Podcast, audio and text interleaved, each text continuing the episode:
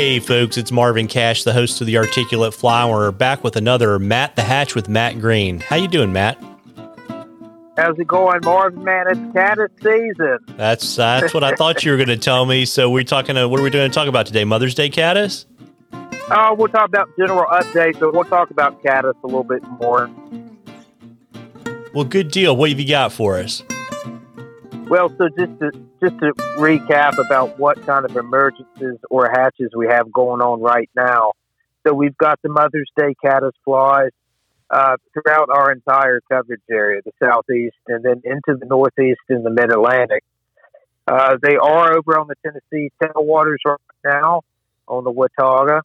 A good time to be had. Uh, although I have heard that you know the caddis are up in the trees, in bushes and things surface activity isn't where people want it to be, but that's okay. Look for them in the evening. They're going to lay their eggs in the evening, so you might be able to get more fish on the surface then, or during the emergence in the earlier part of the morning. We'll talk about that a little bit. Uh, there are some Hendrickson mayflies emerging throughout our coverage area. Those started about a week or two ago, all the way up into Pennsylvania and New York. You might be seeing them in the middle portions of New York and further up New Hampshire. It just depends on what our temps are going to be like over the next week. It's just going to get cold again, Marvin, here in the middle of the week. So anyone expecting the Hendrickson emergence a little bit further into the northeast may have to wait until next week for that. You might be seeing it, but you might not see it in full swing. Yeah, it's been interesting. I mean, it's we've kind of had a you know, a cooler spring, kind of like an old fashioned spring this year. Yeah, it's interesting. You know, it's been a little bit cooler. Definitely hasn't warmed up as quickly. Uh, and so the emergencies are going to be delayed. I, I know a lot of we can have two weeks behind, but some of these dependable spring emergencies are occurring at the moment. Uh, the grannoms, the blue-wing olives, uh, which have been you know going on for a couple of months now.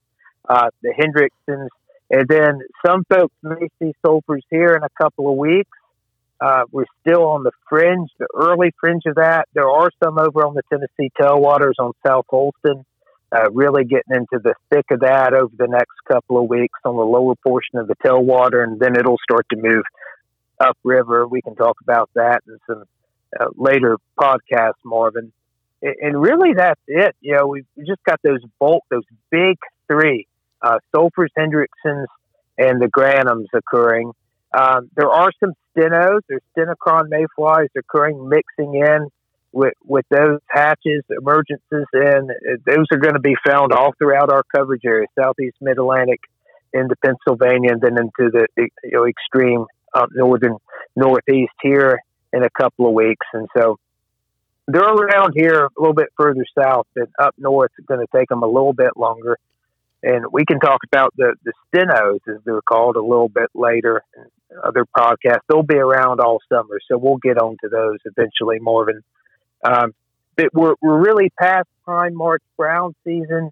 We're prime, uh, we're past prime blue quill and black quill season. Those are the Paraleptophlebia and the Leptophlebia mayflies. And we are really past the quill Gordon. That Epeorus pleuralis, that's really the first thing that shows itself in the spring. We're kind of past that. We're into the late spring, kind of early, early summer stuff right now. Got it. And in terms of the grannoms, what's uh, your favorite pattern? Oh man, that's an F fly pattern, man.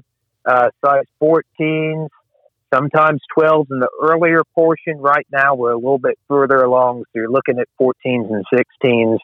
Uh, 10 CDC wing that's uh, paired or married together using two wings uh, tied in with some uh, hack, not hackle, um, some dubbing and a dubbing loop, working all the way down the body of the fly.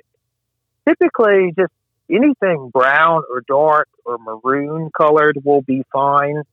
There's a, a bunch of different patterns out there, but really size, presentation, and making sure that fly stays afloat. Applying lots of frog fanny on 5X or 6X, depending on how finicky the fish get. uh, on about a 12 foot leader that's tapered appropriately will really get your fish. You don't really have to do much else if they're up on the surface. I will say if you're fighting bigger fish, just be friendly to them. You know, don't don't yank them in. You'll get them in on 5X and you'll be fine. You don't have to go to 4X. Yeah, absolutely. And I guess, are you still fishing uh, your turkey biot uh, CDC sulfur imitation? Uh, not not for the grannom. No, no, no. I mean for the sulfurs. For the sulfurs. Yeah, for the sulfurs, for sure. Yeah. Uh, same variation in the fly. Is a um, is a turkey biot, uh, typically in a light orange to tan. For most of those, it's like a yellow orange tan. I forget the color code on Wapsi at the moment. I think it's I can't remember the color code more than but maybe I shouldn't give that kind of information out on public radio either. yeah, maybe. yeah, maybe not. And then I guess with the was the third flavor of ice cream blue winged olives.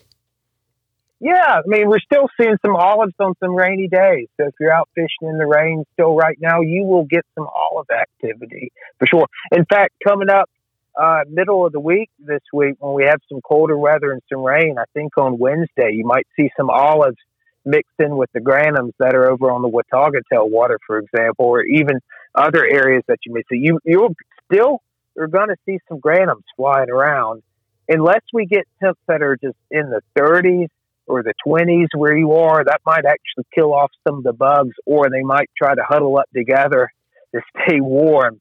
Uh, you'll just have to wait till warmer temps come back on the backside this front that comes through uh, to really get back on the grannom fishing. Uh, in order for you to have really good grannom fishing, either in the morning or throughout the day, you really need temps above 55 Fahrenheit. You know, anything above that will get good activity. Um, really, ideally, you want 70s, 75, maybe even upper, lower 80s to really get it going. But that borders on sulfur weather there, Marvin, in the really low 80s good sunny days, that you might get some sulfur activity too on the backside of the Grannom emergence, wherever you're fishing, no matter where it is. You know, whether you're fishing southeast or in Pennsylvania or in, in New Hampshire, Vermont here in a couple of weeks when you get some of those insects emerging up there.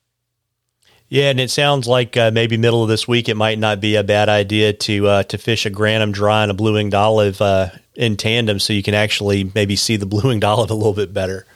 Yeah, you'll probably see the olives floating on the surface, and the grannoms they were flying in the trees still if it's warm enough during the day. But the grannoms may not be mating or have as much activity as they will on Friday, for example. Going to warm up again, might see some grannom activity again probably going to see rain Tuesday, Sunday.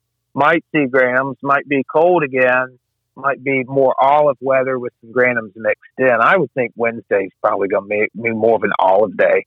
It's going to feel like more like, like early March or late February than it is going to be middle April. Yeah, absolutely. And I assume you're probably out in the field a lot right now, light trapping and doing all that kind of good stuff too, right? Uh, not as much. Doing more larval work right now, spending a lot of time at the microscope. We've got some students finishing up for our aquatic insect class, so I'm with them a little bit this week. But hopefully on the back side, I'll be able to go out and uh, do some grannom fishing more. Well, there you go. And you know, folks, we love questions at the Articulate Fly. If you email them to us or shoot them to us on our Facebook or Instagram uh, page, you know, we'll get Matt to answer your uh, your bug questions for you. And uh, you know, Matt, I appreciate you uh, fitting me in between the sub at Publix and uh, microscope time tonight. Yeah, man, it's picking uh, picking Tuesdays, man. Gonna pick random samples. You know, some stuff that's almost you know, five, ten years old, just been sitting around gonna pick them. But to everyone out there fishing grannoms, man, have them gra- happy grannom week. Have a good time, and I look forward to those sulfurs here in a week or two, really getting cranked up here in the southeast. Absolutely. Uh, thanks, everybody. Tight lines. Tight lines, Matt. Tight lines, Marvin. Happy Grannom fishing. Thank you, sir.